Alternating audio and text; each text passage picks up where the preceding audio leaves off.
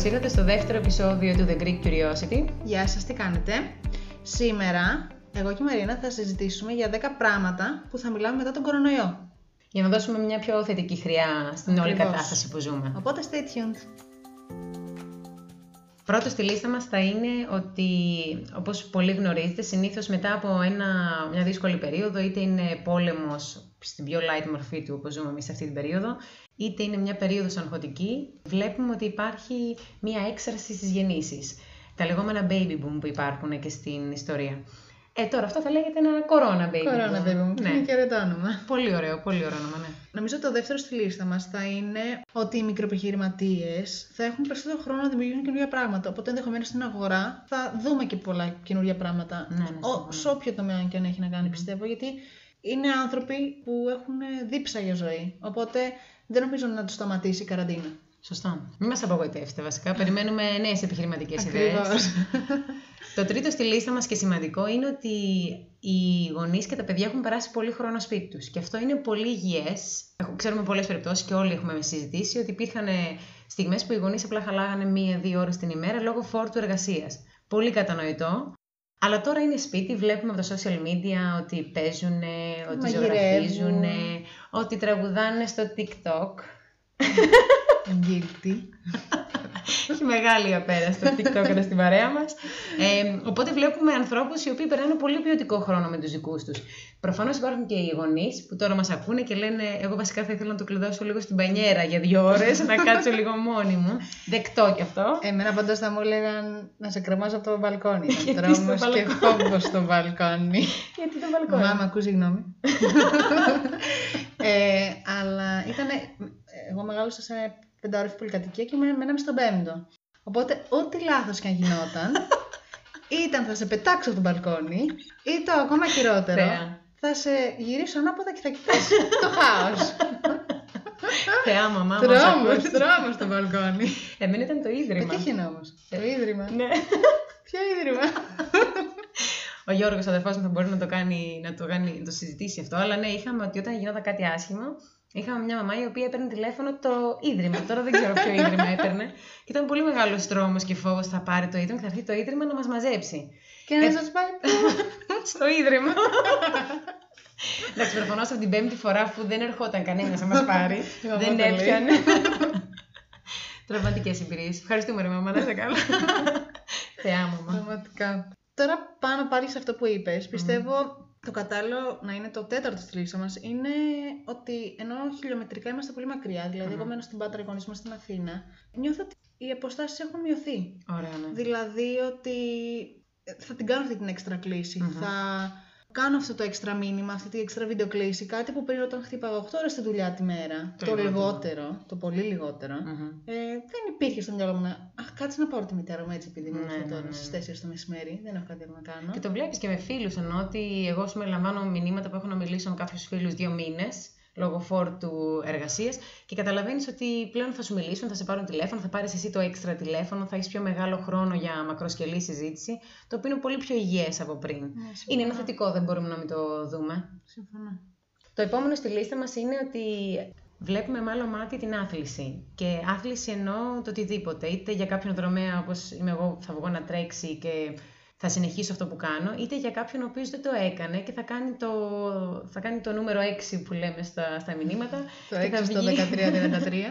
και θα βγει να κάνει το περπάτημα είτε στην πόλη, είτε στη θάλασσα, είτε στο βουνό, ακόμα και στα στενά της πόλης, άμα το σκεφτείς. Η ιδέα ότι θα βγεις για μία ώρα, μία μισή να περπατήσεις, είναι πολύ ωραίο, γιατί πιο πριν απλά πηγαίναμε για καφέ πιο πολύ. είναι, είναι λίγο ελευθερία. Δηλαδή, εγώ που έχω χωρίσει οριστικά, είχα. Γιατί τώρα και σε αυτό πάλι guilty είμαι.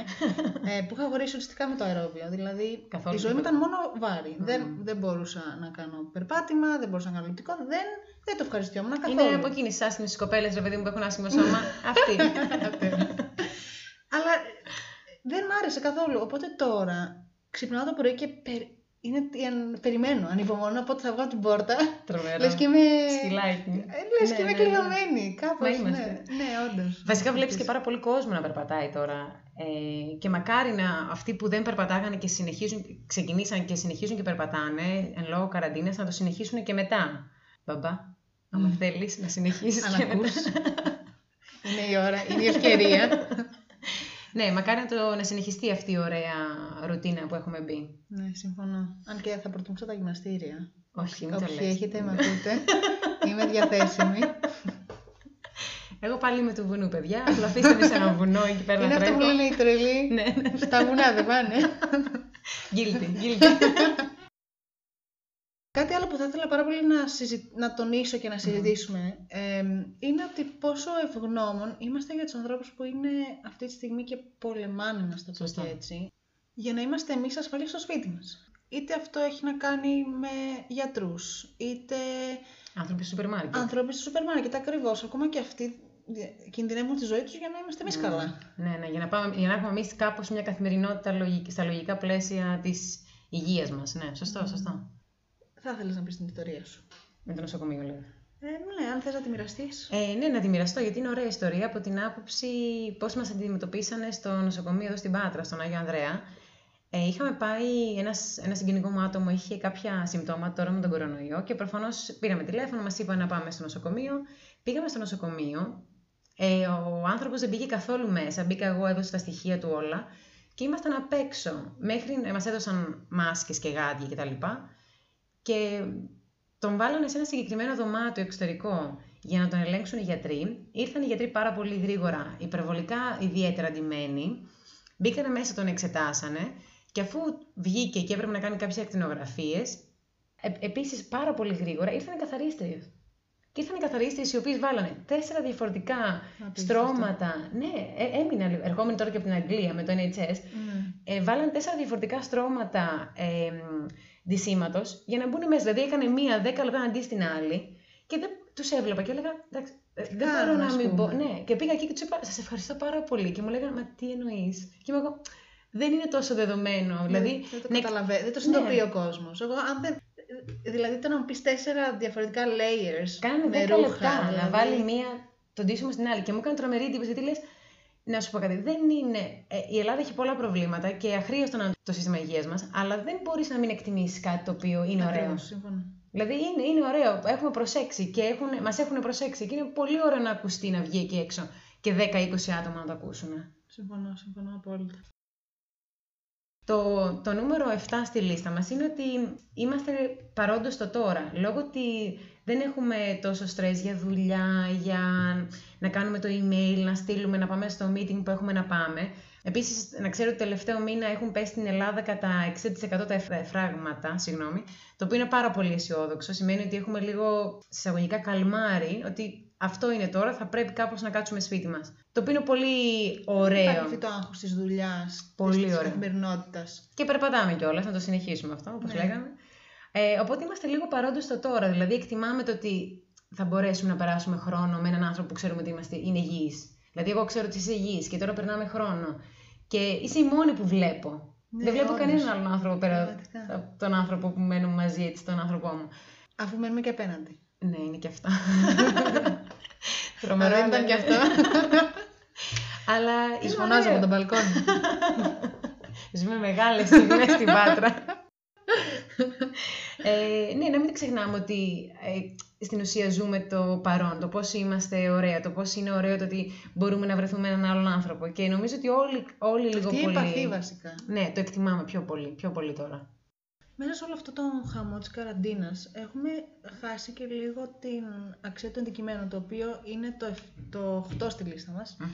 Πόσο χρόνο να περάσει πια σε αυτό το κινητό και πόσες ταινίες να δεις και πόσα σύριαλ να δεις. Δηλαδή μετά κάποια στιγμή συνειδητοποιείς ότι ενδεχομένως για όσοι έχουν οικογένειες ή όσοι έχουν ε, ένα σύντροφο μες στο σπιτι θα γυρίσεις και θα στραφεί η, Προσοχή η σου, ναι. προσοχή σου στον σύντροφό σου, στην οικογένειά σου. Μμμ. Δηλαδή τώρα, παραδείγματος χάρη, στην οικογένειά μου, ο, ο πατέρας μου και ο αδερφός μου χτυπάνε ώρες στο πινκ πονγκ.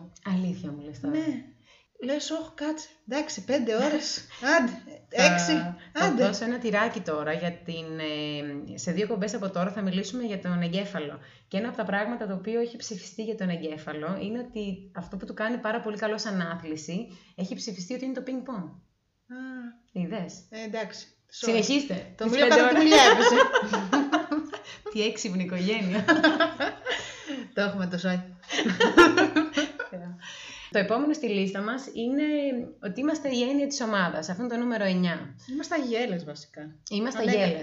Ναι, ναι. Και συνεχίζουμε και είμαστε και το δείχνουμε και τώρα, γιατί δεν μπορούμε να κάνουμε πράγματα για το κοινό καλό αν δεν είμαστε όλοι μαζί ενωμένοι. Και τι εννοώ με αυτό; Βλέπεις ότι θα πας στο σούπερ μάρκετ πλέον και θα σεβαστείς αυτά τα δύο μέτρα που πρέπει από τον άλλον άνθρωπο.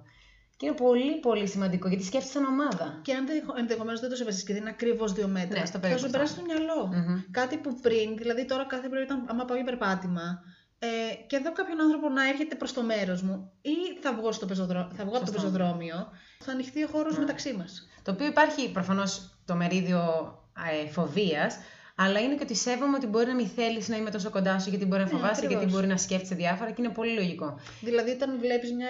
Γιατί εδώ που περπατάω συνήθως είναι και μια κυρία με ένα παιδάκι. Μμμ.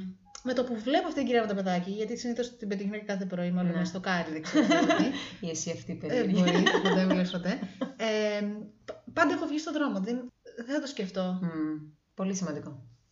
Το τελευταίο στη λίστα μας Και το καλύτερο και ίσως. το καλύτερο είναι η αγκαλιά.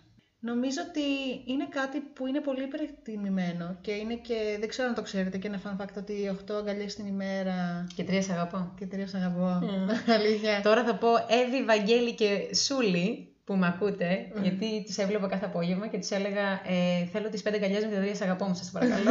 και με κοροϊδεύαν. ναι, όμως, αν το συνειδητοποιεί, είναι πάρα πολλές έρευνες που με 8 αγκαλιές τη μέρα έχεις, έχει μειωθεί το στρες σου. Είδες. Που κάτι, κάτι που δεν το σκεφτόμαστε. Μμ. Ε, και ενδεχομένως όταν θα γυρίσεις, θα, θα τελειώσει όλη αυτή η διαδικασία και θα μπορείς να αγκαλιάσει τη μητέρα σου ή τη Μμμ. γιαγιά μου. Ας Ναι. πούμε, κάτι που μου λείπει είναι η αγκαλιά της γιαγιάς μου που δεν, δεν θα το σκεφτόμουν στην Μμμ. καθημερινότητά μου. Ε, τώρα κάνεις πολλές σκέψεις. Και εγώ νομίζω ανυπομονώ την ώρα που πλέον θα δίνεις χειραψία αντί να δίνεις τον αγώνα στον άλλον. Και την μέρα που θα πάω στο Βόλο και θα αγκαλιάσω τους δικούς μου και τον αδερφό μου και τους παππούδες μου. Δηλαδή είναι, είναι πολύ σημαντικό ότι θ- περιμένω πώς και πώς να γίνει αυτή η μέρα που θα είμαστε θεωρητικά εισαγωγικά όλοι υγιείς και θα σιγουρευτώ ότι είναι τελείως safe να πάω να τους πάρω μια αγκαλιά. Νομίζω η αγκαλιά μετράει πολύ γιατί Ναι. είναι κάτι που σίγουρα δεν το έχουμε σκεφτεί και σίγουρα θα το συνειδητοποιήσει στην καθημερινότητά σου. Λίγο υπομονή, παιδιά, ακόμα και μετά αγκαλιάστε, ελεύθερα. ναι, όλοι μπορούμε. ή θα μπορούμε. Για μας θεωρούμε ότι αυτά είναι τα 10 πιο έντονα πράγματα που θα συζητάμε μετά τον κορονοϊό, με μια πιο θετική χρειά, ρε παιδί μου. Ενδεχομένως, αν έχετε κι εσείς άλλες ιδέες, μπορείτε να μας τις αφήσετε σε σχόλια. Μμμ. Stay tuned, γιατί στο επόμενο επεισόδιο θα έχουμε μια πολύ ιδιαίτερη καλεσμένη, με την οποία θα συζητήσουμε ποιος είναι ο δεύτερος εγκέφαλος στο στόμα μας. Το αξιοπερίεργο της ημέρας. Μια επιδημία χορού που οδήγησε στο θάνατο 400 άτομα. Συνέβη τον Ιούλιο του 1518 στο Στρασβούργο, όπου μία γυναίκα βγήκε στο δρόμο και ξεκίνησε να χορεύει ακατάπαυστα. Αυτό κράτησε συνολικά για μία εβδομάδα, όπου ξεκίνησαν οι πρώτες ανησυχίες από τους γιατρούς ε, και κατέληξαν ότι η πιο λογική εξήγηση είναι ότι έχει ζεστό αίμα και η μόνη λογική θεραπεία είναι να συνεχίσει το χορό μέχρι να βγει το ζεστό αίμα από το σώμα της. Αυτό είχε σαν συνέπεια πολλοί άλλοι άνθρωποι να κολλήσουν αυτή τη μανία του χορού και να τη συντροφεύσουν ε, για ένα με δύο μήνες. Οι τοπικές αρχές προσπαθώντας να βοηθήσουν την κατάσταση των ανθρώπων προσέλαβαν μουσικούς και ορχήστρα ώστε να τους ε, συντροφεύουν στο χορό. Αυτό, κατα- όπως καταλαβαίνετε, κατέληξε στο θάνατο 400 ατόμων σε απόσταση δύο μηνών από εξάντληση, εγκεφαλικά και καρδιακά επεισόδια. Υπήρχαν άλλες 7 επιδημίες χορού που καταγράφηκαν την ίδια χρονική περίοδο μεταξύ Γαλλίας, Ελβετίας, Γερμανίας και μία στη Μαδαγασκάρη. Σήμερα δύο εξηγήσεις δίνονται στο φαινόμενο αυτό. Η πρώτη είναι ότι μάλλον κατανάλωναν ένα σιτάρι το οποίο είχε μέσα ένα παρασυσιογόνο μύκητα και η δεύτερη ήταν ότι ήταν ένα αποτέλεσμα μιας μαζικής ιστερίας λόγω αγχωτικής περίοδου. Μακριά από χορούς, εγώ θα πω. Καλή συνέχεια.